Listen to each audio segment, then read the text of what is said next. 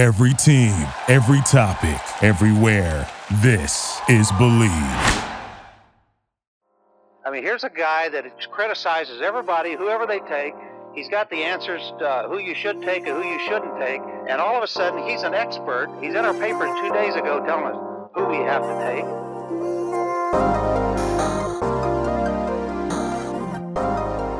On the first thing, though, Ryan, that we have to start off today's show with is a discussion regarding one of the top prospects in the 2023 NFL draft, that being Jalen Carter, who has had a very tumultuous NFL draft process. It has been very rocky since the NFL Combine when there was a warrant issued for his arrest for reckless driving. We now have news today on the taping of this on Thursday, the 16th, that he is now going to be pleading no contest. He's going to be receiving 12 month probation. He's also going to have to do 80 hours of community service and pay a $1,000 fine. So we have a little bit more of an understanding of his legal situation. But where now the discussion lies is the performance at his Georgia Pro Day, where he did not run a 40. He showed up nine pounds heavier and also struggled to complete drills. For some added context, Ryan, before we get into this, I did find out that part of the reason why he was apparently gassed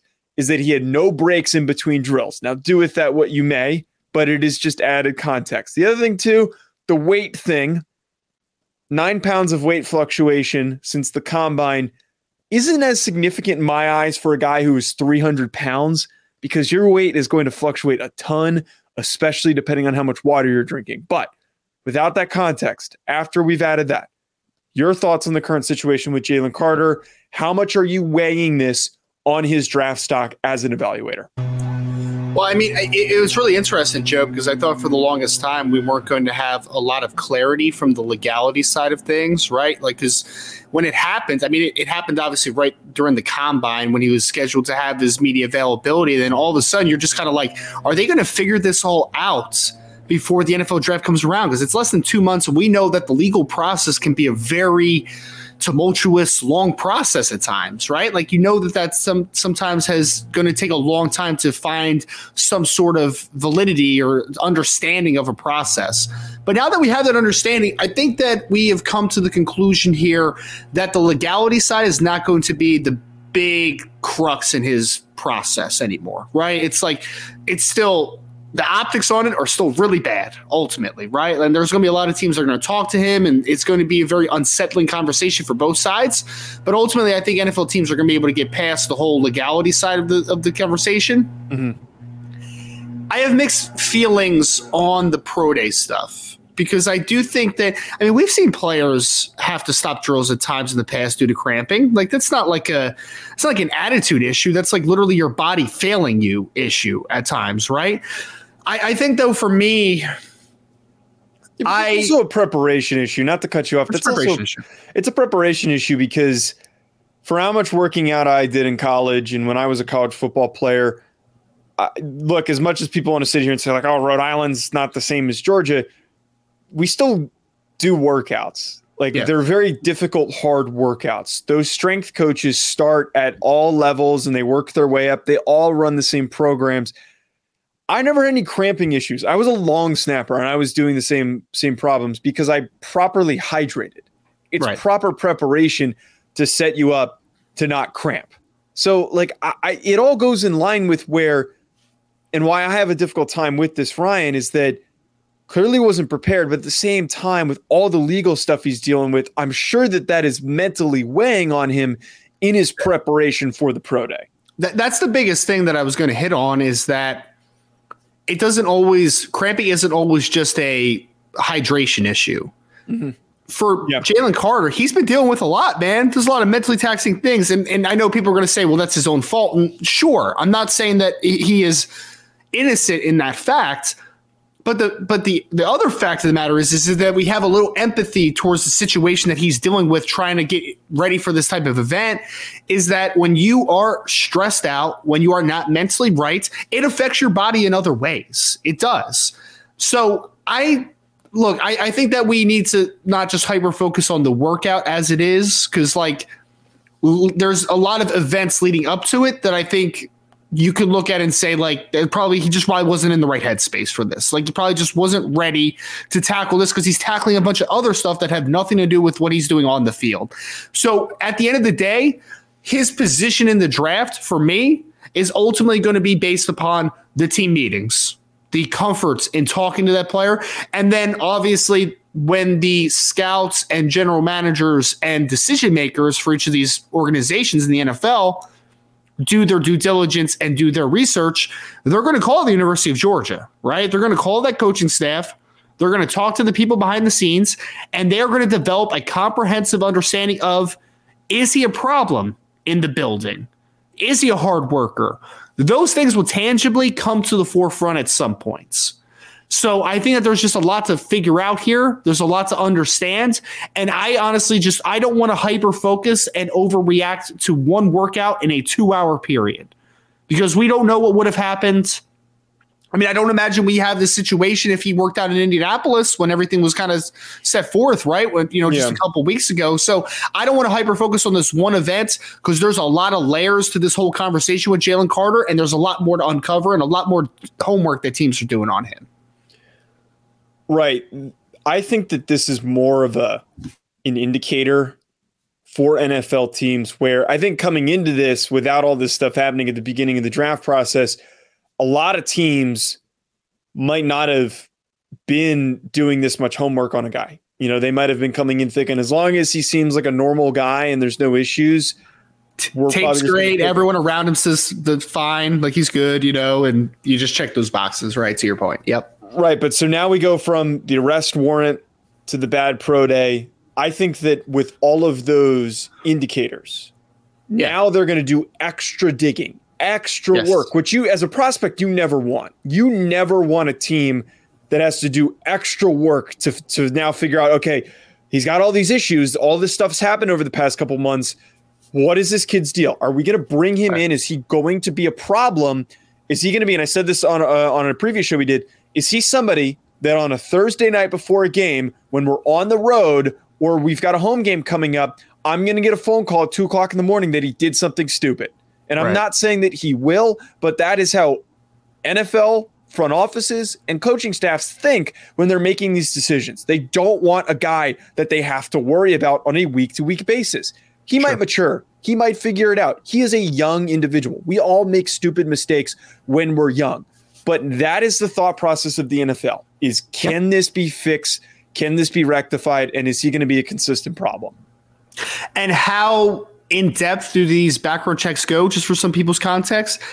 NFL teams hire private investigators for this type of yeah. stuff. Like they have legitimate like sleuths trying to find every little background nugget that they will find on Jalen Carter. So I think you're right, Joe. I think it kind of puts more like a puts a target on his back. You know, it, there's a more in-depth background check that's going to happen and everything that you need to know everything that should be known about jalen carter to make yourself comfortable is going to be known by these nfl teams. You know that's from social media checks to background checks to family life to everything. They're going to find it out. So if he's a good pl- if he's a good person off the fields and this is a just a one stop really bad decision then everything will be fine and it'll all work out, in my opinion. But like you said, there's a couple indicators that we might need to do more homework here, right? And this is almost like the verification process when you want, go back and watch film. It's like, you know, I, I saw the kid test at the combine. He ran a lot faster than I did than I thought he would. I have to go back and check the tape. Well, mm-hmm. this is one of those like sirens start going off. Like, man, there's a couple things that are kind of adding up together here. I might need to go back and do more digging and more homework on a player and see if he's a player I can trust. Because we use that word lightly in the NFL circles because the free agency era and things change so quickly and team players go from team to team so often now. But when a team does invest in a player, it's about trust. Can I trust that player to be a great player on the field? But even more than that, can I trust that player to be a good representative of my organization? And there's going to be a lot of teams that are going to be now trying to get a deeper understanding of is this just a one shot bad decision on Jalen Carter's part?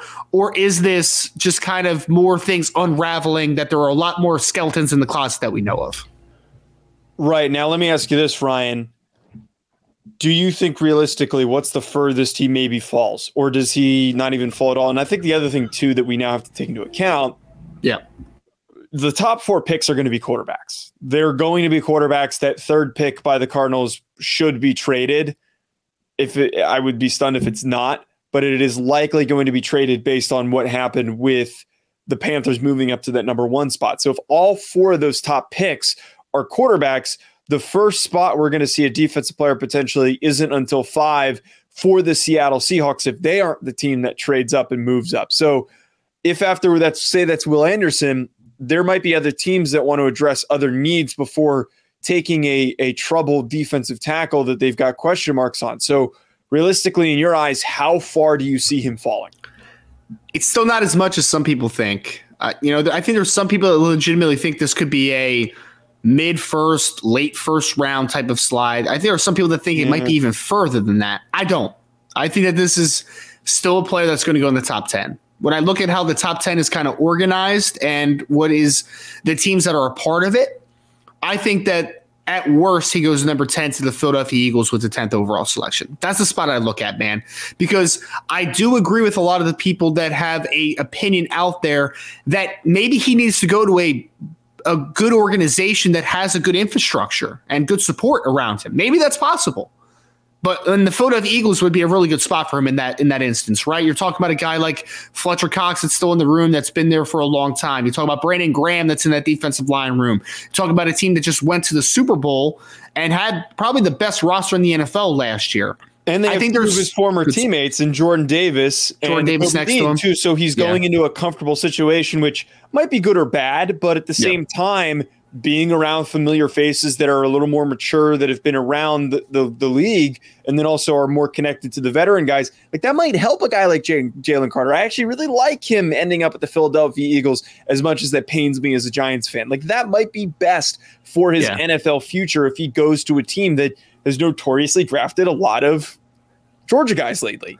Yeah, and yeah. I mean, that's a great point. I didn't even I completely even space on the fact that Jordan Davis is the nose tackle for them now, and Kobe Dean's kind of the linebacker and waiting after both the linebackers left this offseason. So it's another great layer to the conversation. And ultimately, I just I still think that a team is going to take a gamble on a player that is, in my opinion, the best football player in this draft. That's just kind of where I am with it, right? We're not talking about a guy that was like, well, yeah, first level, t- first round talent, but you know, he's like 10 through 15 in like the hierarchy of the of the uh, overall draft class. Like this is a kid that could argue that he is the best overall player in the 2023 NFL draft. So I don't think it, I don't see him falling out of the top 10 unless the off the field stuff is just like horrific, man. If there's just more skeletons in the closet that we don't know about. If it is strictly the passing of the legality issues and you know him not being overly prepared for the pro day because of some off the field issues that he's dealing with if that's what we're dealing with here i think he doesn't fall out of the top 10 if there's more in the closet though then obviously that will change but i don't think he gets out of the top 10 personally right now yeah, we'll see what ends up happening with Jalen Carter. Hopefully, things do work out for him. We're obviously rooting for him because, as you mentioned, we're both very big fans of him. We are both both have him graded very, very highly, and if things do work out, he's going to be an incredibly dominant defensive tackle in the NFL. Ryan, I want to hit on here before we get to hearing from Ricky Stromberg. There was news that kind of went under the radar, but in the NFL draft landscape, I think has some implications that I'd love to discuss. And it's also in the college football landscape. The Big 12 and the NFL are partnering to put on a pro day that will replace on campus pro days going forward, that is supposed to be uh, happening in Texas. Now, a couple of things come to mind with me for this, Ryan. In one, is this the route that we might end up going that replaces the NFL combine? Because some people think and have been saying that the individual pro days, more guys participate in them. Some people think that uh, they're more beneficial for the players and that there's going to be better results because these players are in comfortable situations. Is this a route for replacing the NFL combine in the way that it has been put on uh, and allow for more regional combines based on conference. And then the other layer of this, I, I frankly, I kind of hate it. I got to bring this up. I, I absolutely hate this because the whole point of the, the, the pro day, the individual school pro day, is allowing guys that also on the back end of the roster that were not granted the same microscope that the big guys get at the NFL combine. You get kickers and punters and guys that are going to be great special teams players.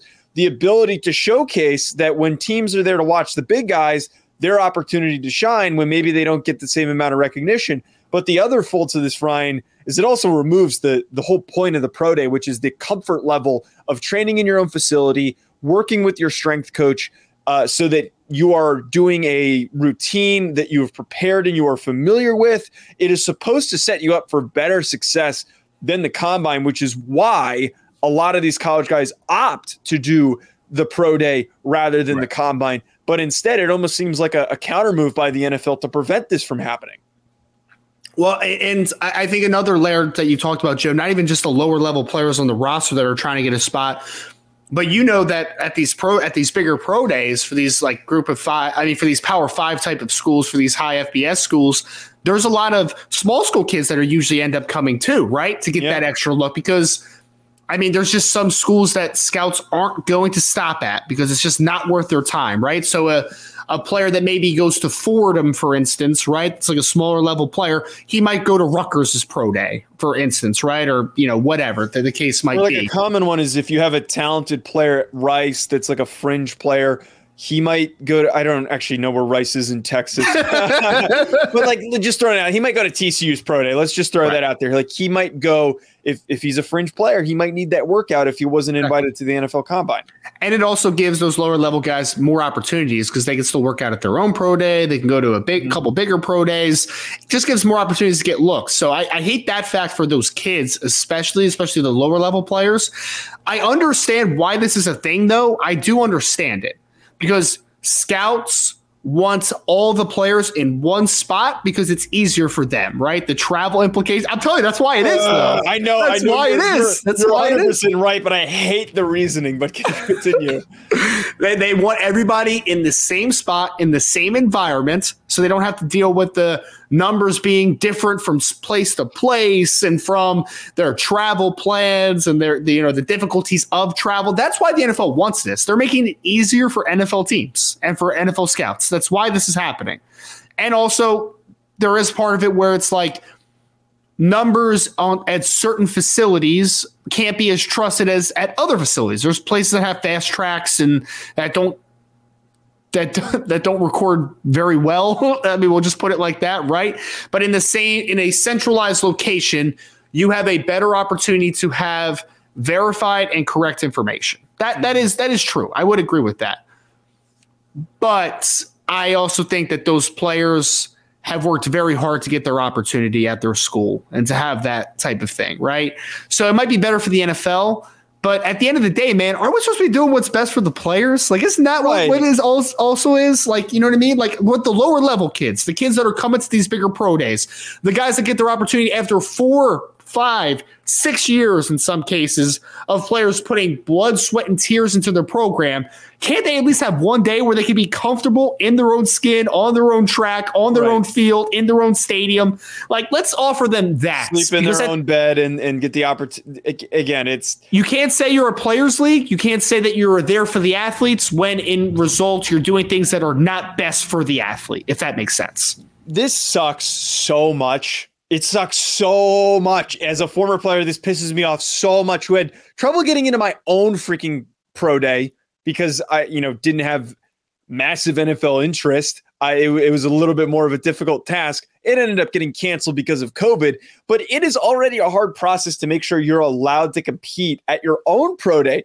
The other part of this too, Ryan, guys that don't have agents, what the hell are they supposed to do? Who's covering the cost of travel? Is it just tough tough sledding if if you're not a guy that has an access to funds, either your own personal funds or money from your family or uh, from an agent to cover the costs of travel to get there. Like yeah. for example, I'm trying to think what BYU, for instance, this is supposed to be in Texas. What if there's a guy on the BYU roster that that has been busting his butt and he's a receiver who didn't sign with an agent but has has a possible shot? What the heck is he supposed to do? And then also the travel implications of what if a flight gets canceled? What if a car breaks down? What if, like, there's a lot of different variables yeah. that could go wrong in this situation. which is again you're you're hurting the comfort of these players and performing to their best of ability in the environment. But Joe, I knew this was coming this way, man. I knew it was going to go this way because I remember when COVID hit. You already used the COVID situation.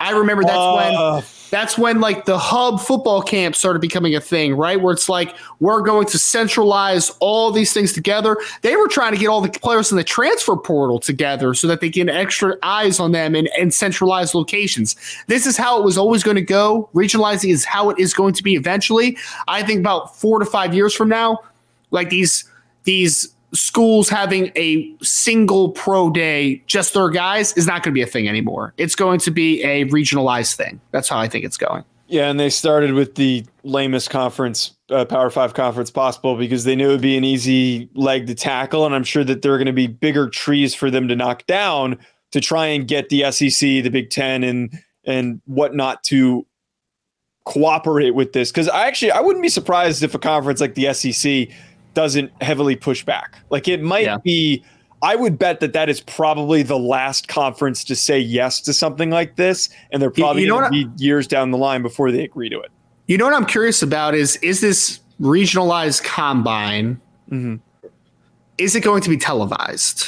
That's my biggest I, I, feel like it will be because considering the fact that the Georgia Pro Day and the Clemson Pro Day was on TV, I, the NFL Network, and just from me knowing my background on on broadcasting as a producer, yeah. They have air to fill.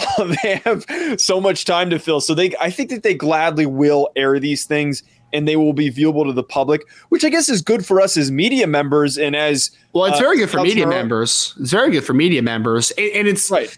So for the programs, it's a potential moneymaker. Maybe that wasn't on the table. But to your point, like if Alabama has their pro day that is, you know, broadcasted every single year, they might be a team that would fight against this because it's like, no, we're making our own money. We don't need your money. Like, we don't need to be a part of your package. Like, we'll make our own money out of this kind of conversation, right? So, but at the end of the day, man, this was always how it's going to happen because no matter how much the NFL is going to try to preach that they are best for the players, the young men, we know what it's actually about. Yeah, making it easier for the people that are in charge. Thank you for listening to Bleav. You can show support to your host by subscribing to the show and giving us a five star rating on your preferred platform. Check us out at Bleav.com and search for B L E A V on YouTube.